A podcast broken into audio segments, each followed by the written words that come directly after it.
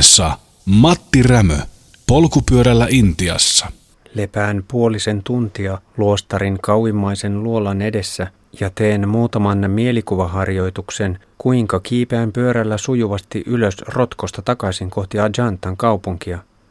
Päättäväisesti, mutta hillityn rauhallisesti kävelen kuumuudessa pois luolastolta. Tavarasäiliön työläinen kyselee pyörästäni ja mistä olen kotoisin. Terve, terve, mitä kuuluu? Mies sanoo yhtäkkiä suomeksi. Hän on ollut muutaman vuoden töissä Goalla isossa rantahotellissa. Rusina ja mantelitankkauksen jälkeen polkaisen parin kilometrin päähän heittämään vettä tien varteen. Häveliäästi otan pari askelta tieltä pusikkoon.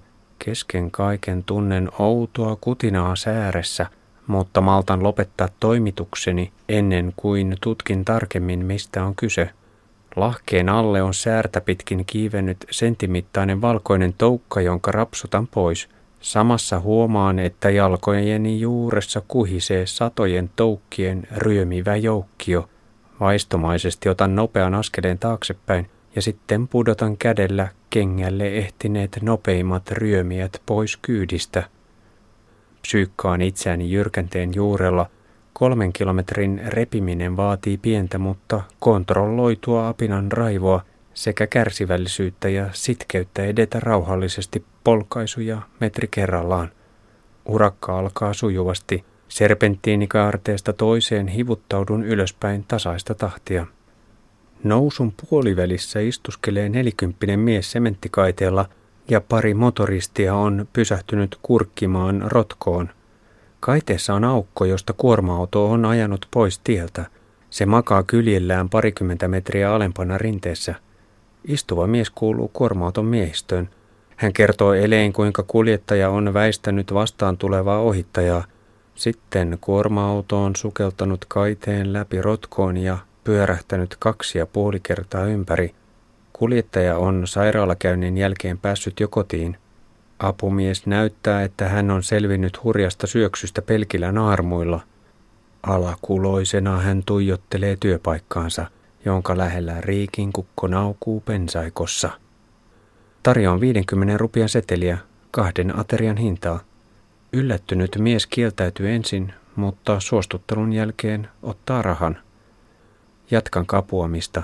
Vastaan tulee melko huolettomia ohittajia, jotka lähtevät kaarteissa surutta uhmaamaan kohtaloaan. Minunkin pitää varoa näitä fatalistisia valopäitä. En aivan pääse yhdellä tauolla ylös, vaan voimat ehtyvät juuri ennen ylänköä. Kaikkiaan kolmen kilometrin nousuun menee tunti. Ilta hämärtyy, kun saavun Ajantaan.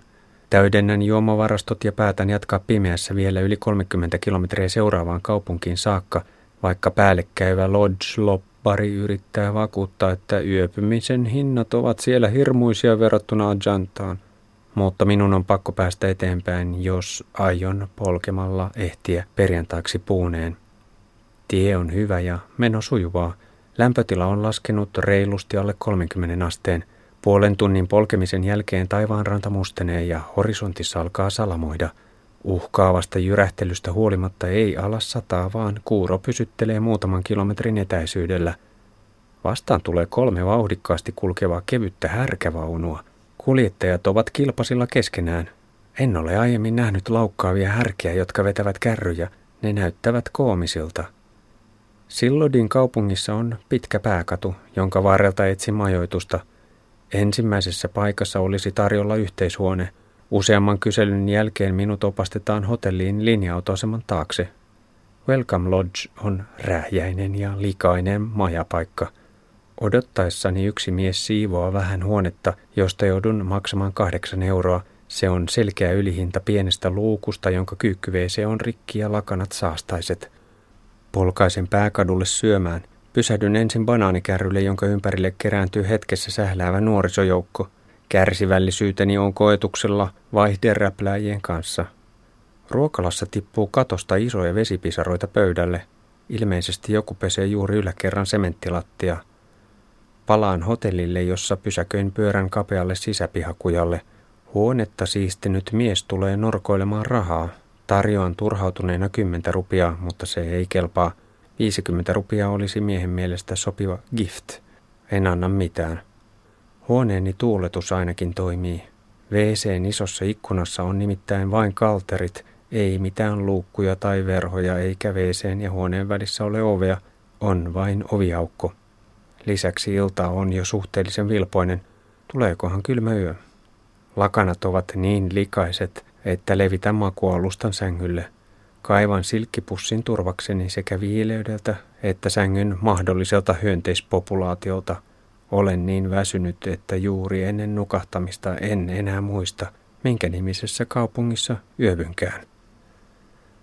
9. lokakuuta, torstai, Sillod, Orangabad, Ahmednagar, 180 kilometriä kautta 2310 kilometriä, 15 euroa. Kännykän herätys piipittää minut ylös jo ennen viittä. Jos pääsisin tänään Aimo Harppauksen Ahmednagariin saakka, voisin ehtiä puneen perjantaiksi. 12 peräkkäistä ajopäivää painaa jo jaloissa, mutta mieli on vielä voimissaan, sillä määränpää on niin lähellä. Tyttären koululle on enää kolmisensataa kilometriä. Ärräpäinen sisuvaihdekin on vielä takataskussa. Kun läträän vedellä viileässä veeseessä avoimen kalteriikkunan edessä, joku yskii seinän toisella puolella. Vasta nyt huomaan, että katon raja on auki naapurin kylpyhuoneeseen.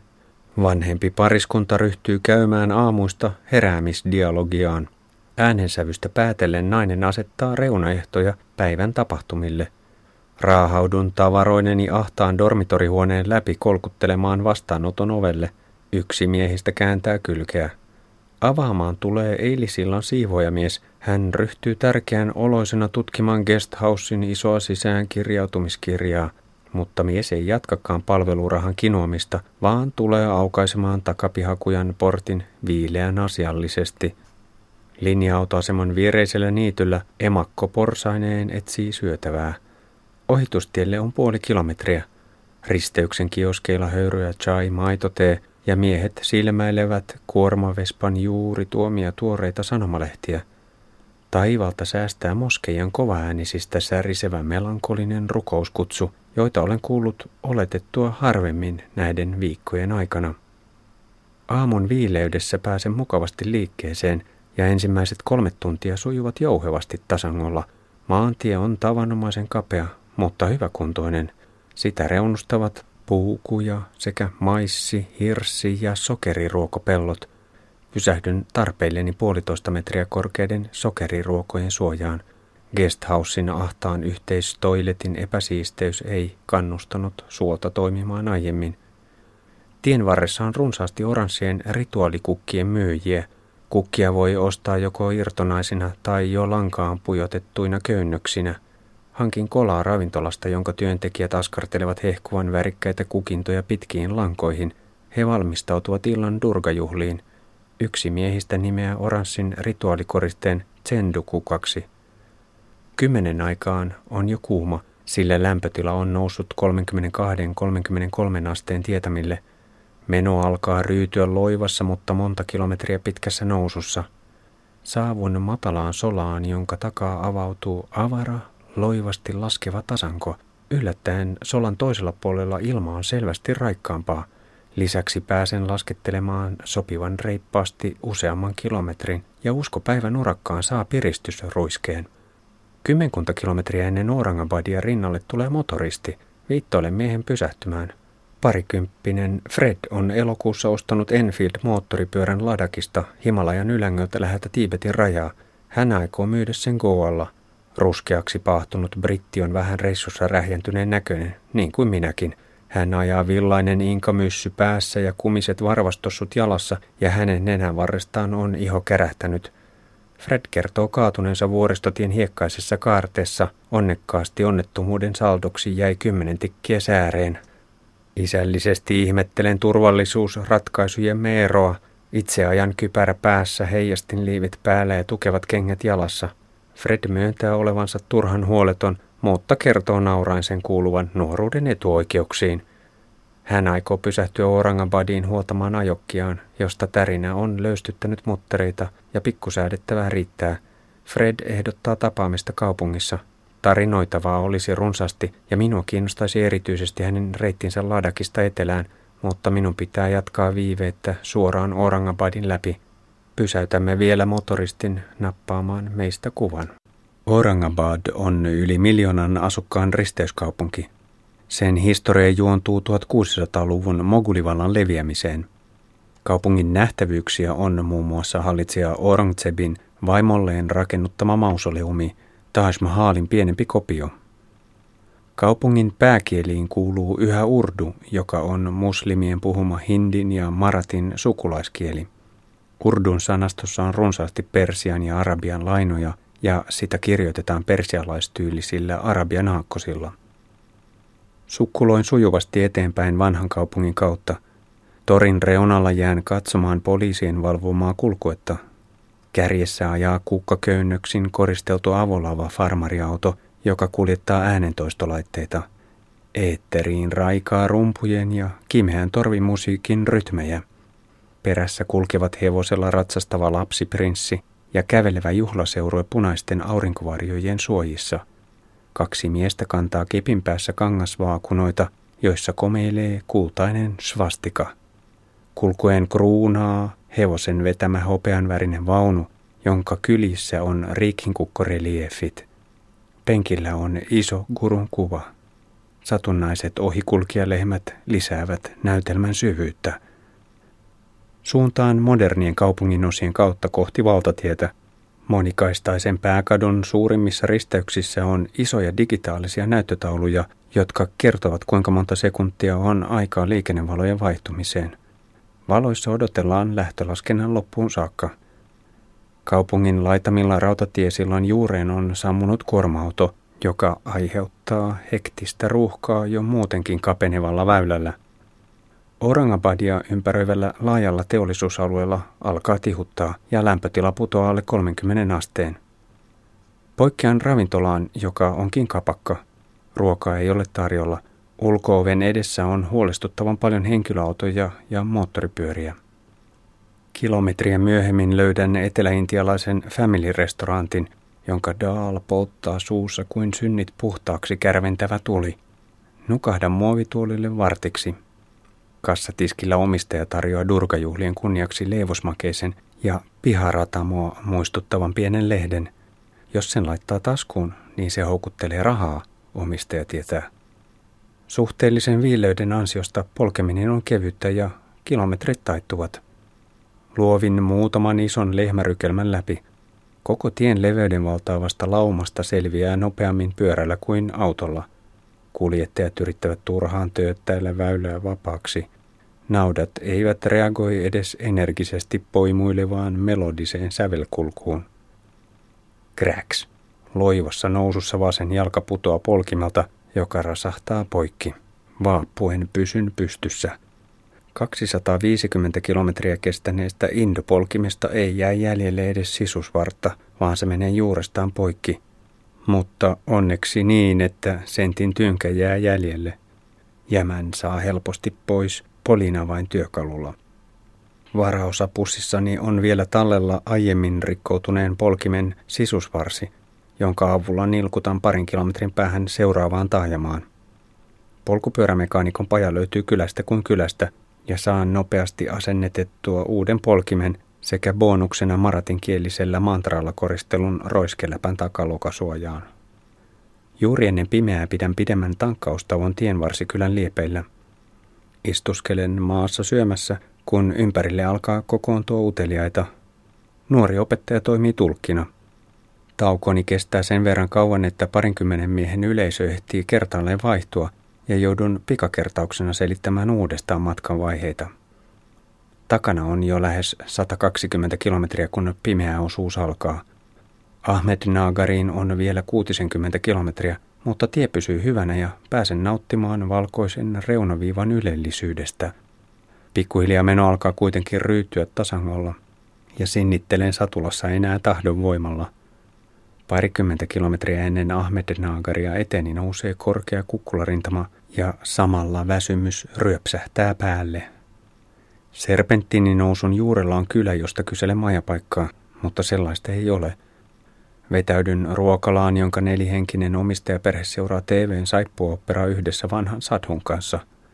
Kaivan muonavarastoistani pienen pussillisen kuivattua lihaa, jota olen raahannut mukana hätävarana Helsingistä saakka. Popsin myös manteleita, taateleita, rusinoita ja suolaa, ennen kuin torkahdan vartiksi tuolille. Lähtiessäni ravintolan perhe tulee tielle vilkuttamaan ja toivottamaan onnea. Kapuamista on neljä kilometriä. Ärräpäät lentävät, kun polkaisu kerrallaan revin karavaaniani eteenpäin. Pahasti ylipainoinen kuorma-auto jyristelee mäkeä ylös samaa tahtia kanssani. Kun nousu lievästi loivenee ja saan hitusen lisää vauhtia, kuorma-auto jää jälkeen. Kolmessa vartissa selviän solaan, jossa odottaa ensin tasanne. Parin kilometrin päästä alkaa laskettelu ja kohtalaaksosta näkyvät ensimmäiset Ahmed Naagarin valot. Väsyneet jalkani saavat uutta virtaa. Päivän megarykäisy onnistuu sittenkin. Kaupungin reunalla ohitan pienen slummin. Kymmenkunta lasta rahtaa tienvarren pimeydessä vettä muovikanistereissa. Hökkelikylän jälkeen ilmantuu iso kasarmialue muureineen. Menemistä säästää yössä raikaava sammakoiden äänekäs yhteiskonsertti. Yhtäkkiä nyrkin kokoinen rapu ylittää tien. Epäilen hetken havaintoani, olenko jo niin väsynyt, että näköä haittaa, mutta pian toinenkin rapu sujahtaa tien yli. Ennen keskustaa maantieltä löytyy iso hotelli. Talutan pyörän nojaamaan ruokasalin seinää vasten. Hissi ja kanta ja poika tuntuvat käsittämättömältä ylellisyydeltä, kun raahaudun raskain askelin neljännen kerroksen huoneeseen. Lakanatkin ovat puhtaat. Ravintola on kiinni, sillä kello on jo yli yksitoista, mutta saan silti lämmitettyä dalbatia. Polttavan tulisen liissikastikkeen jälkeen kaadun sänkyyn. 10. lokakuuta, perjantai, Ahmed Nagar, Puune, Pod, 160 kilometriä kautta 2470 kilometriä, 20 euroa. Seuraan udun läpi nousevan punaisen auringon hehkua. Kylpyhuoneen ikkunasta kuuluu kaijun voimistamaa repivää aamurykimistä. Eilinen painaa ja lähdön tekeminen on hidasta – Lisäksi pihalla odottaa järkytys. Pyörän kuntotarkastuksessa takavanteesta löytyy kaksi mikromurtumaa. Toinen on pieni, mutta toinen on jo vetänyt vanteen sisäpintaa kuprulle. Ai ai ai ai. Irrotan takajarrut pois käytöstä, jotta vanne mahtuu pyörimään vähän soikeanakin. Täytyy varoa pieniäkin kuoppia ja töyssyjä. Ehkä vanne kestää vielä tämän päivän. Valmistaudun henkisesti siihen, että polkeminen voi katketa kesken kaiken. Pääsen satulaan vasta puoli yhdeksältä. Jätän keskustaajelun väliin ja jatkan suoraan ohitustielle kohti puunea. On jo kuuma. Muutama lyhyt nousu johdattaa pois Ahmed Naagarin laaksosta. Puolentoista tunnin jälkeen pysähdyn hankkimaan juomaa ravintolasta, jonka sali on kuin iso halli. Hämärässä istuu miehiä tuopit ja rommipullot edessään – on hämmentävää katsella näin avointa intialaismiesten ryyppäämistä. Kristittyä Goan osavaltiota lukuun ottamatta en ole aikaisemmilla matkoillani nähnyt vastaavaa. Kevyt tuulenvire viilentää aavistuksen ilmaa. Etenen varovaisesti, etenkin laskuissa, sillä hyvälläkin päällystellä on monenlaisia pikkutöyssyjä. Muutaman kerran tie levenee hetkeksi monikaistaiseksi, mutta kutistuu sitten taas normaaliksi maantieksi – Alan etsiä lepopaikkaa. Mutta tavallisia rahtareiden ruokaloita ei näy. Niiden tilalla on Family Garden ravintoloita ja vain baareja. Neljän tunnin polkemisen jälkeen Sirurin ohitustiellä raikuu ensin moskejan rukouskutsu. Sitten löydän ruokalan, jossa on sänkyjä. Dalbatin, sitruunan ja suolaannoksen jälkeen vetäydyn pihalle syrjään puun alle. Kun herään parin tunnin kuluttua, taivas on synkkä – Ennen kuin ehdin satulaan, tihku muuttuu rajuksi kuuroksi, joka vai menee vartin odottelun aikana. Sateen jälkeen on raikasta ja polkeminen tuntuu helpolta. Menemisen keveyttä lisää tietoisuus siitä, että vanteen mikromurtumat eivät ole laajentuneet. Saatan sittenkin selvitä polkien puuneen saakka. Pari tuntia ruokatauon jälkeen tulen Shikrapurin pikkukaupunkiin, jossa ovat käynnissä vauhdikkaat durgajuhlat – Traktorin vetämässä peräkärryssä on kukin ja ornamentein runsaasti koristeltu alttaritaulu, jonka edessä seisoo hymyilevä monikätinen durkapatsas. Kaksi kipsileijonaa raivaa tietä jumalattarelle. Traktorin kuljettajalla on päässään valkoinen, puoli vuosisataa sitten Nehrun aikana muotiin tullut suikkahattu. Durgan edellä kulkee hitaasti riikin kukkovaunuksi naamioitunut jeppi, jonka konepellille on kasattu äänentoistopatteristo. Ämyrit syytävät hurjalla volyymillä tekno transsi diskojytinää. Saattoi pysähtyy temppelille vievän korkean juhlaportin eteen. Mies nousee kaiuttimien päälle, huutaa muutaman sanan ja aloittaa sitten esitanssijana hetkumisen. Kaappien eteen ryhmittyy lähes satapäinen valkoisiin kauluspaitoihin verhoutunut notkuvamassa – Miehet joraavat energisen musiikin rajussa rytmissä. Jotkut roiskivat spreipulloista valkoista hilesadetta. Ilotulitteet paukkuvat rätisten aivan tanssijoiden vieressä. Hurmus tarttuu kadun varrelle kerääntyneeseen yleisöön vain osittain. Lapset riehantuvat mukaan loikkimaan ja muutamat aikuisetkin liittyvät joukkoon, mutta useimmat seuraavat tapahtumaa hämmentyneenä ja epäuskoisen eleettömästi – Jotkut vanhemmat miehet tuijottavat suu auki loksahtaneena outoa meininkiä. Durka-traktorin kuljettaja näyttää pitkästyneeltä rajusta jytkeestä huolimatta. Kun vaeltelen tanssijoiden ympärillä kameran kanssa, jatkuu ilotulitteiden sähinä ja räiske tauotta. Ylöspäin suuntautuneesta tulitesuihkeesta putoaa polttava pieni kekäle kyynärvarteeni. Irvistän kivusta ja vieressä pikkupojat nauravat vahingoniloisina. Durga-biletys jatkuu yhä herkeämättä, kun työnnän karavaaniani katselevan ihmismassan läpi takaisin tielle. Lämpötila pysyttelee alle 30 asteessa ja eteneminen jatkuu kohtuullisen kevyenä. Tietoisuus määränpään lähestymisestä antaa voimaa. Ohitan kolaripaikan, jossa maantien keskellä kaksi kuorma-autoa on ottanut reippaan kylkikontaktin Loivanmäen kaarteessa – Liikenne ohittaa Tukoksen penkereen kautta. Muutama iso lehmälauma tulee vastaan, mutta paimenet eivät päästä niitä tukkimaan koko väylää. Pysähdyn ihailemaan auringonlaskua, jonka punainen loimu tunkee synkkien monsuunipilvien lomitse. Ruuhkat alkavat jo parikymmentä kilometriä ennen puunea. Innostun kiskomaan reippaassa tahdissa kuorma polkupyöriä ohitellen – Yhtenäisellä taajama-alueella ahtaumat pahenevat ja jonot pysähtelevät ja seisovat. Hätäisimmät autot lähtevät poukkoilemaan pientareen ja liikerakennusten pihojen kautta. Moottoripyörät ohittavat oikealta ja vasemmalta. Yritän pysytellä asfaltilla, mutta välillä muu liikenne työntää väkisin hiekalle. Välillä lähden oma-aloitteisesti ohittamaan seisovaa sumaa pihojen kautta. Pöly ja pakokaasut tekevät hengittämisen raskaaksi. Monta kilometriä jatkuneen pahimman ruuhkan syyksi paljastuu valoton teeristeys, jossa kaksi pääväylää yhtyy vaivalloisesti. Ylitän puunen läpi virtaavan Muthajoen. Laajan keskusta-alueen leveillä kaduilla kaos vaimenee ja liikenne on melko sujuvaa. Isossa risteyksessä on useampi poliisi vartioimassa tärkeän auton ohikulkua ja muu liikenne on pysäytetty. Kun kaksi hunnutettua musliminaista lähtee silti ylittämään jalan katua, tulee poliisi ääriymään naiset takaisin jalkakäytävälle. Raju ukkoskuuro keskeyttää polkemisen ja vetäydyn puun alle odottelemaan sateen taukoamista. Vartissa myräkkä on ohi. Reittini vie vanhempaan kaupungin osaan, jonka kapeammat kadut ovat tukkoisia. Kun joki pitäisi ylittää uudestaan, valitsen väärän sillan – ja päädyn seuraamaan pimeää rantatietä kolmisen kilometriä pääsemättä ylös jokioman varrelta. Kun vihdoin löydän ylös joelta, olen taas keskellä kaoottista ruuhkaa. Neljän miljoonan asukkaan puunen läpiajo alkaa osoittautua oletettua työlämmäksi urakaksi.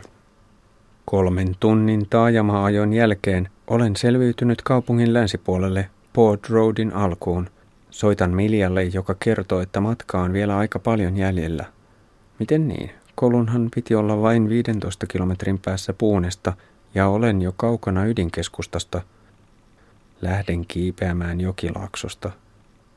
Puune sijaitsee Länsigatsin vuoriston juurella, mutta koulu on ylempänä kukkula-alueella. Kapuan Mumbain valtatien alitse kohti jyrkkeneviä rinteitä. Tiemaksun keräyspaikalla paljastuu ikävä yllätys. Matkaa on vielä 25 kilometriä, vaikka luulin olevani jo lähes perillä. Mäkiä noustessa on pakko raapia esiin se ärräpäävaihde, jolla rämmitään ylös suosta.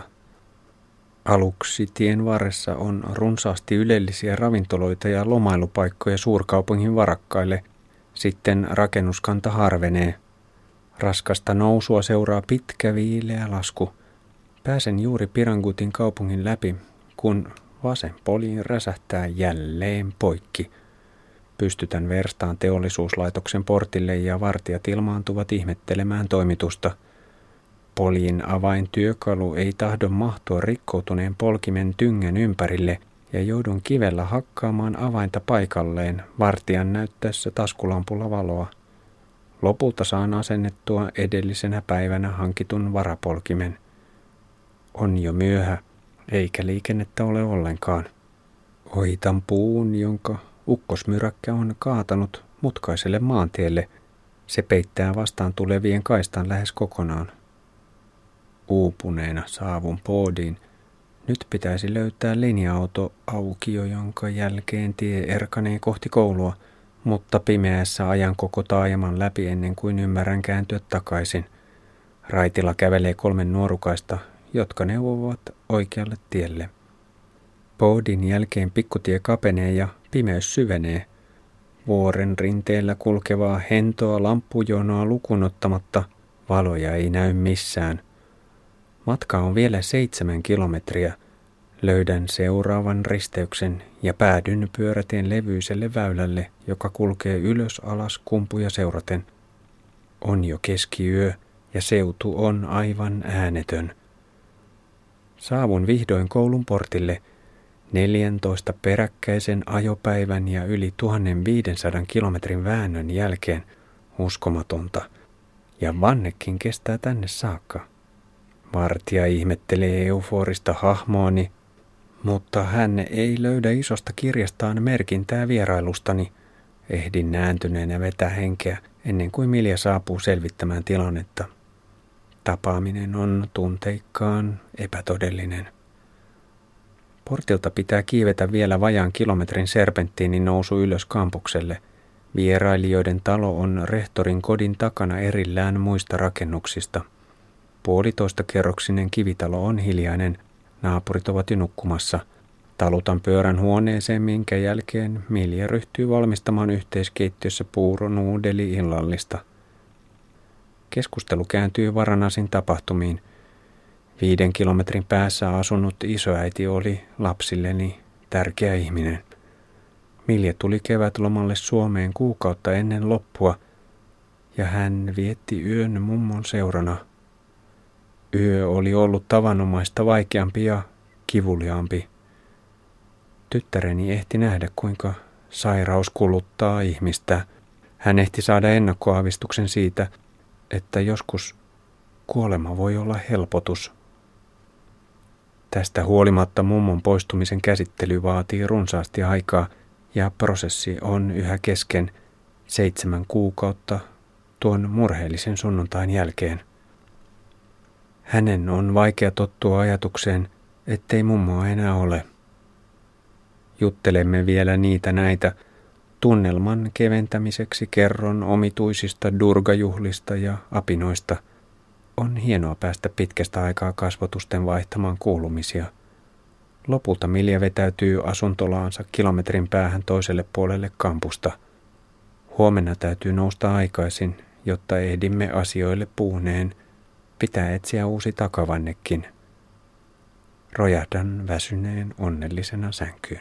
Ylepuheessa Matti Rämö polkupyörällä Intiassa. Kyllähän tämä tosi kurjaa on, että, että me ollaan vuodesta 1998 ihan julkisen vallan vähän kuin kehotuksesta ja, ja, ja raho, rahoitettuna, että ke, lähdetty kehittämään tätä päihdeäidelle tarkoitettua hoitomallia, joka on, on valmis malli hyvin toimiva ja sillä saadaan hyviä tuloksia aikaan. Ja tämä tuntuu kauhean kummalliselta, että, että tämä rahoituskysymys on joka vuosi tähän aikaan vuodesta agendalla. Ja niin kauan kuin meillä vapaaehtoisesta hoidosta joka vuosi käydään taistelua, että, että saako se olla pystyssä vai ei, niin mä näen, että pakkohoidosta puhuminen on, on, on turhaa. Näin sanoo Ensi- ja Turvakotien liiton toimitusjohtaja Ritva Karinsalo. Hän on Politiikkaradion ihminen asialla maanantaina kello 12.30. Yle Puhe. Politiikka-radio.